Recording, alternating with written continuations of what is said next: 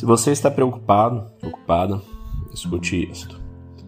Quando Jesus proferiu seu famoso Sermão da Montanha, nós não sabemos exatamente. Mas sabemos que Sêneca e Jesus nasceram aproximadamente na mesma época e faziam parte do mesmo império maciço, que era o Império Romano. Apesar da distância do Monte das Bem-aventuranças de Roma, ambos os homens estavam pensando e falando sobre coisas muito semelhantes. Certamente, Sêneca, que tanto escreveu sobre a futilidade da ansiedade e do medo e da inevitabilidade da morte, teria concordado com aquela famosa frase do sermão: Quem de vocês, preocupado, pode acrescentar uma única hora à sua vida? Então, se você não pode fazer uma coisa tão pequena, por que se preocupa com o resto? Disse Jesus. Sêneca, em sua carta de número 13 a seu amigo Lucilo, que para mim é uma das cartas mais bonitas de todas, chamada Sobre o Medo Infundado, ele disse: Existem mais coisas susceptíveis de nos assustar do que existem de nos derrotar. Sofremos mais na imaginação do que na realidade. O que eu aconselho você a fazer é não ser infeliz antes que a crise chegue já que pode ser que os perigos que o empalidecem, como se estivessem o ameaçando agora, nunca cheguem sobre você. Eles certamente ainda não chegaram. Assim, algumas coisas nos atormentam mais do que deveriam.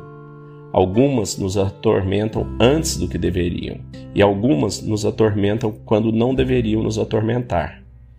Temos o hábito de exagerar, imaginar, antecipar a tristeza. Vejamos, pois, atentamente o assunto. É provável que alguns problemas nos acontecerão, mas não é um fato presente. Quantas vezes o inesperado aconteceu? Quantas vezes o esperado nunca chegou a passar? E mesmo que seja destinado a ser, o que é que vale correr para encontrar seu sofrimento? Você sofrerá em breve, quando chegar a hora. Então, enquanto isto, olhe para frente para coisas melhores.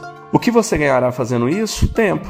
Haverá muitos acontecimentos, entretanto, que servirão para adiar, para terminar ou para transmitir a uma outra pessoa as experimentações que estão próximas, ou mesmo em sua própria presença.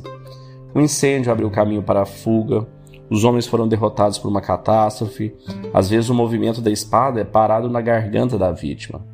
Alguns homens sobrevivem a seus próprios carrascos. Mesmo a má fortuna é inconstante. Talvez veio, talvez não. Entre mentes, agora não veio. Então, esperemos coisas melhores. Sêneca. Então, essa é uma, um trecho né, da carta de Sêneca que eu aconselho vocês a escutarem ela toda. É o segundo episódio desse podcast. Jesus acreditava que o que acontecia com os seres humanos dependia mais ou menos de Deus. Sêneca, que era mais ou menos o destino mas ambos concordavam e até usaram a mesma palavra, o logos, o caminho. Então, preocupar-se, pensar que roer as unhas vai fazer alguma coisa, isso era duvidar do logos. Isto é, quebrar a fé e abandonar o poder considerável que Deus já nos deu. Focar no que está sob nosso controle, aproveitar o livre-arbítrio e a vida que temos nesse exato momento. Esta é uma visão transcultural, filosófica e religiosa de dois mil anos.